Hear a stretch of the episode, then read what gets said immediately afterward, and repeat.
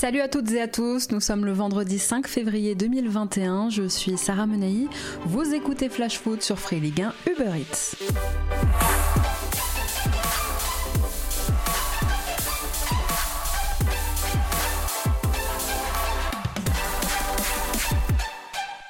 Clap de fin pour Mediapro et du coup nouveau diffuseur de la Ligue 1 jusqu'à la fin de la saison. Réunie hier après-midi en conseil d'administration exceptionnel, la LFP a validé une proposition de Canal Plus pour récupérer l'intégralité des droits de la Ligue 1 et 8 matchs de Ligue 2 jusqu'à la fin de la saison.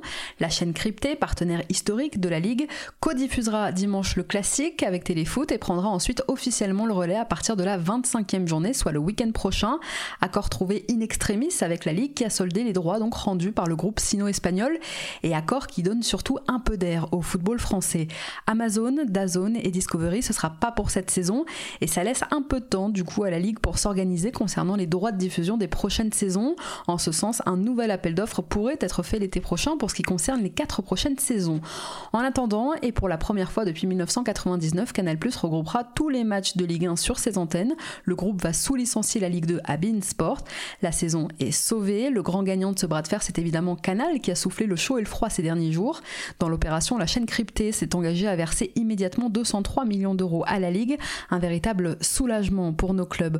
Au total, cette saison, les diffuseurs auront payé 700 millions d'euros pour la Ligue 1 et la Ligue 2, soit une baisse d'environ 40% par rapport aux 1,2 milliard d'euros prévus. C'est déjà ça. Et je sais pas vous, mais moi j'en avais un peu marre de parler de cette histoire de droit qui dure quand même depuis plus de 6 mois. On va enfin pouvoir revenir à l'essentiel jusqu'à la fin de la saison, le terrain. Du coup, tout de suite, on jette un coup d'œil sur les rencontres qui vous attendent ce week-end.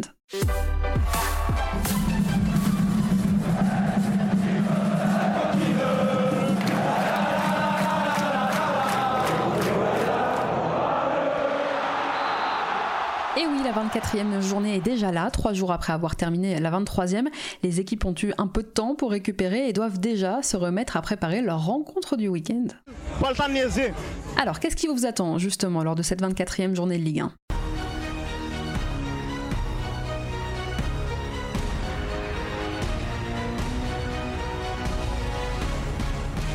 Pas de match ce soir évidemment, ça reprendra dès demain pour Lorient et Reims notamment à 17h au Moustoir des Merlus qui vont mieux accueillent le stade de Reims.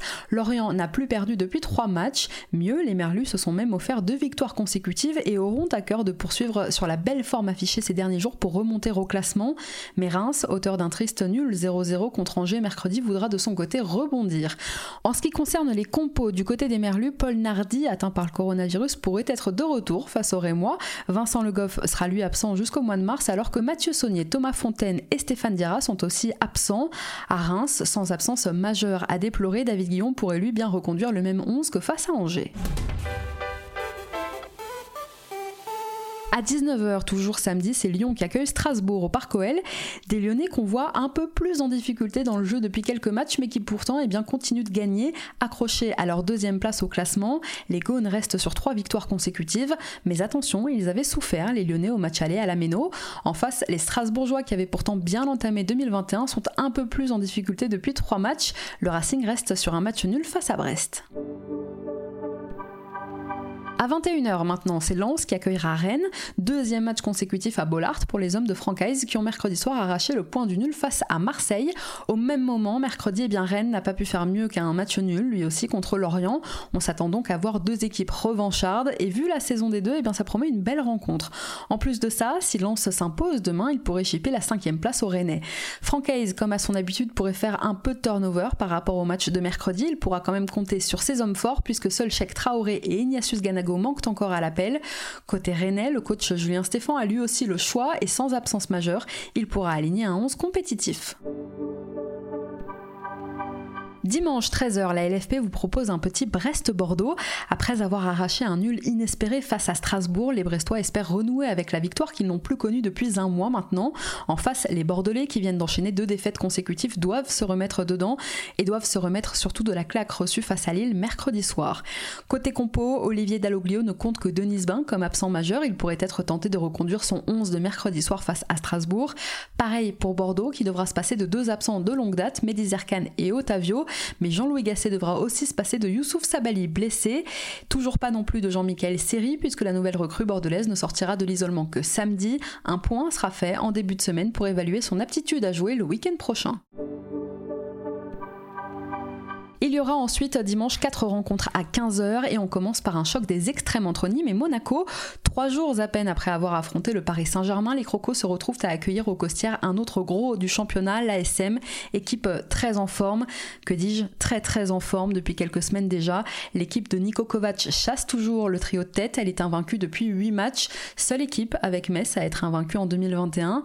Monaco reste sur une belle série de 6 victoires consécutives, tandis que de son côté, eh bien, Nîmes avec 15 défaites en 23 matchs et toujours lanterne rouge du championnat. Et d'ailleurs, les Crocos ont licencié ce matin leur entraîneur, Jérôme Arpinon. Alors on ne sait pas si hier soir la nouvelle d'un accord trouvé entre la Ligue et Canal a précipité les choses, puisqu'on savait que le président, Nimoy Rani Assaf, était incapable de payer un licenciement à 500 000 euros vu la conjoncture économique actuelle. Et eh bien en tout cas, voilà, c'est fait. Jérôme Arpinon est remercié. Il semblerait que depuis plusieurs semaines déjà son discours ne passait plus ni auprès de sa hiérarchie ni auprès de ses joueurs qui n'adhéraient plus à son projet. Il restait à Jérôme Arpinon 18 mois de contrat et c'est le septième coach de Ligue 1 à être démis de ses fonctions cette saison après Stéphane Jobard, Vincent Ognon, Christian Gourcuff, Patrick Vieira, Thomas Tourel et évidemment André Villas-Boas. Et en attendant, à Nîmes, eh bien c'est Pascal Planck, l'adjoint d'Arpinon, qui va assurer l'intérim sur le banc des Crocos. Techniquement, le maintien est encore possible pour Nîmes. Alors est-ce que ce départ va provoquer l'électrochoc tant attendu du côté du Nîmes olympique? Réponse dès dimanche. À 15h toujours, c'est Montpellier qui accueillera Dijon, on en reparle dans un court instant.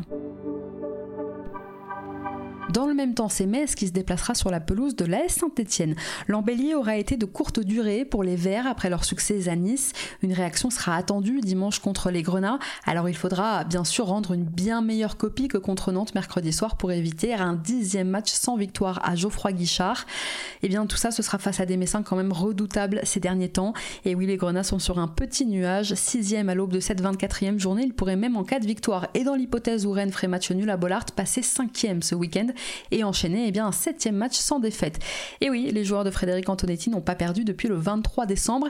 Ils restent sur trois victoires et deux nuls sur les cinq dernières rencontres. Nul doute que dimanche, face au Vert, les Messins qui l'avaient emporté au match aller voudront enchaîner. Ils pourront en plus compter sur leur pépite Pape Matarsar, buteur lors des deux dernières rencontres. Côté compo, victime d'une béquille mercredi contre Montpellier, le défenseur messin Thomas Delaine ne s'est pas entraîné ce matin, tout comme Warren Chibembe qui souffre lui du genou.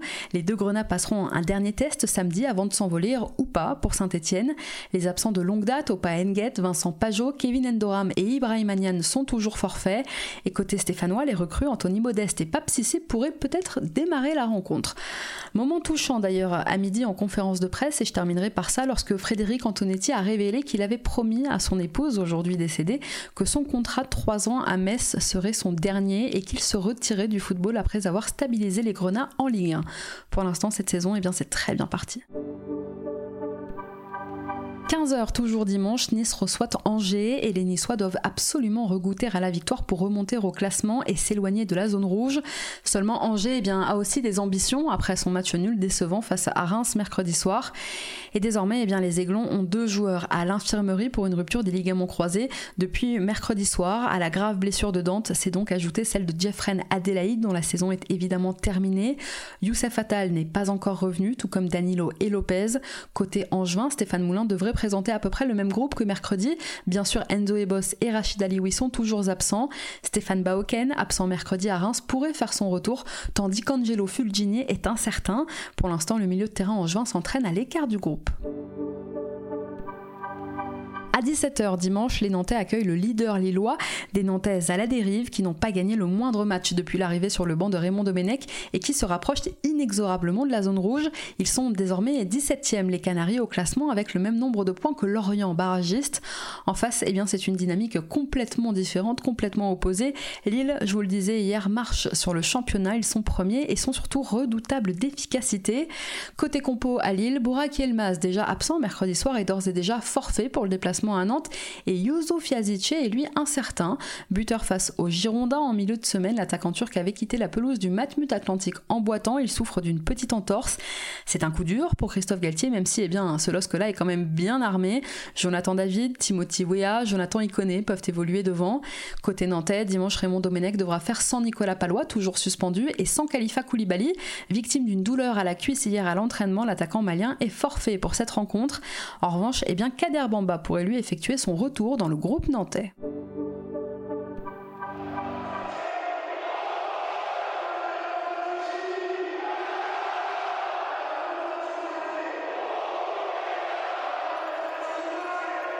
Et enfin, en clôture de cette 24e journée, cette semaine bien chargée se terminera en apothéose avec le classique entre le Paris Saint-Germain et l'Olympique de Marseille.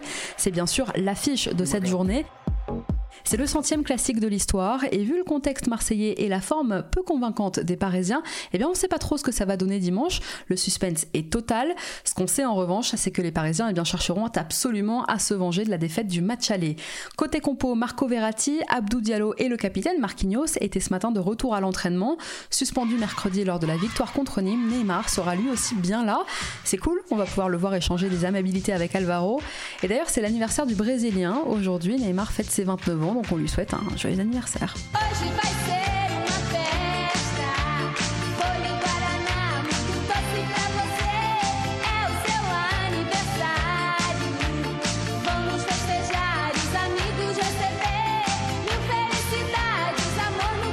Et si Neymar sera là dimanche soir, en revanche, eh bien Juan Bernat, Keylor Navas et Ander Herrera manquent eux à l'appel.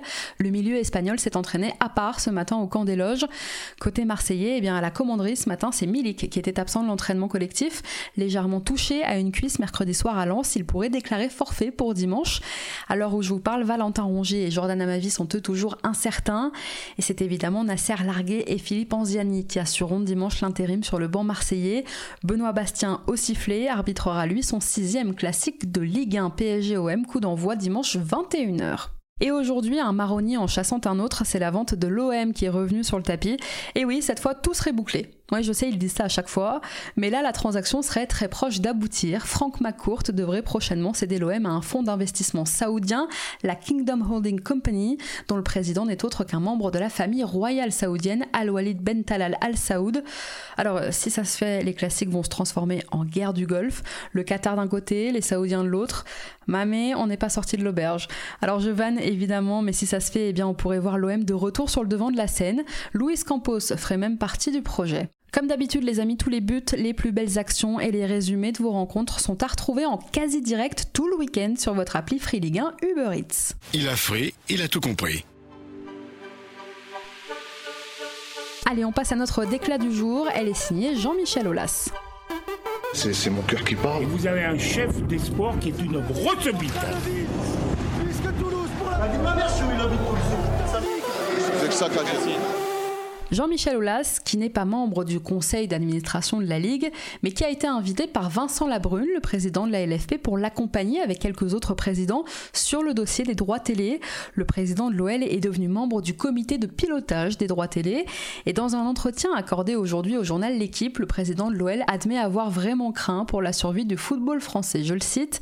J'ai eu très peur, c'est pour ça que quand Vincent Labrune m'a appelé pour travailler sur ce dossier, j'ai tout de suite dit oui. J'ai eu plus peur dans cette négociation-là que dans la tribune ou au cours des matchs. Un match, ça se rattrape. Là, si Vincent Labrune n'avait pas trouvé la solution, c'est tout l'édifice du football qui pouvait disparaître. Voilà le président lyonnais qui au passage loue donc la gestion de ce dossier bien compliqué par Vincent Labrune, président de la LFP depuis mi-septembre à peine. Allez, comme tous les vendredis, je vous propose dans Flash Foot l'affiche que vous ne devriez absolument pas manquer ce week-end. Dimanche 15h à la Mosson, Montpellier accueille Dijon. Je sais, à la maison, vous allez me dire, mais Dijon est 19e, le MHSC est en crise, pourquoi est-ce que je m'infligerais ça? Eh bien oui, tu as raison, Montpellier est dans le dur, Montpellier est blessé, mais Montpellier n'est pas encore mort.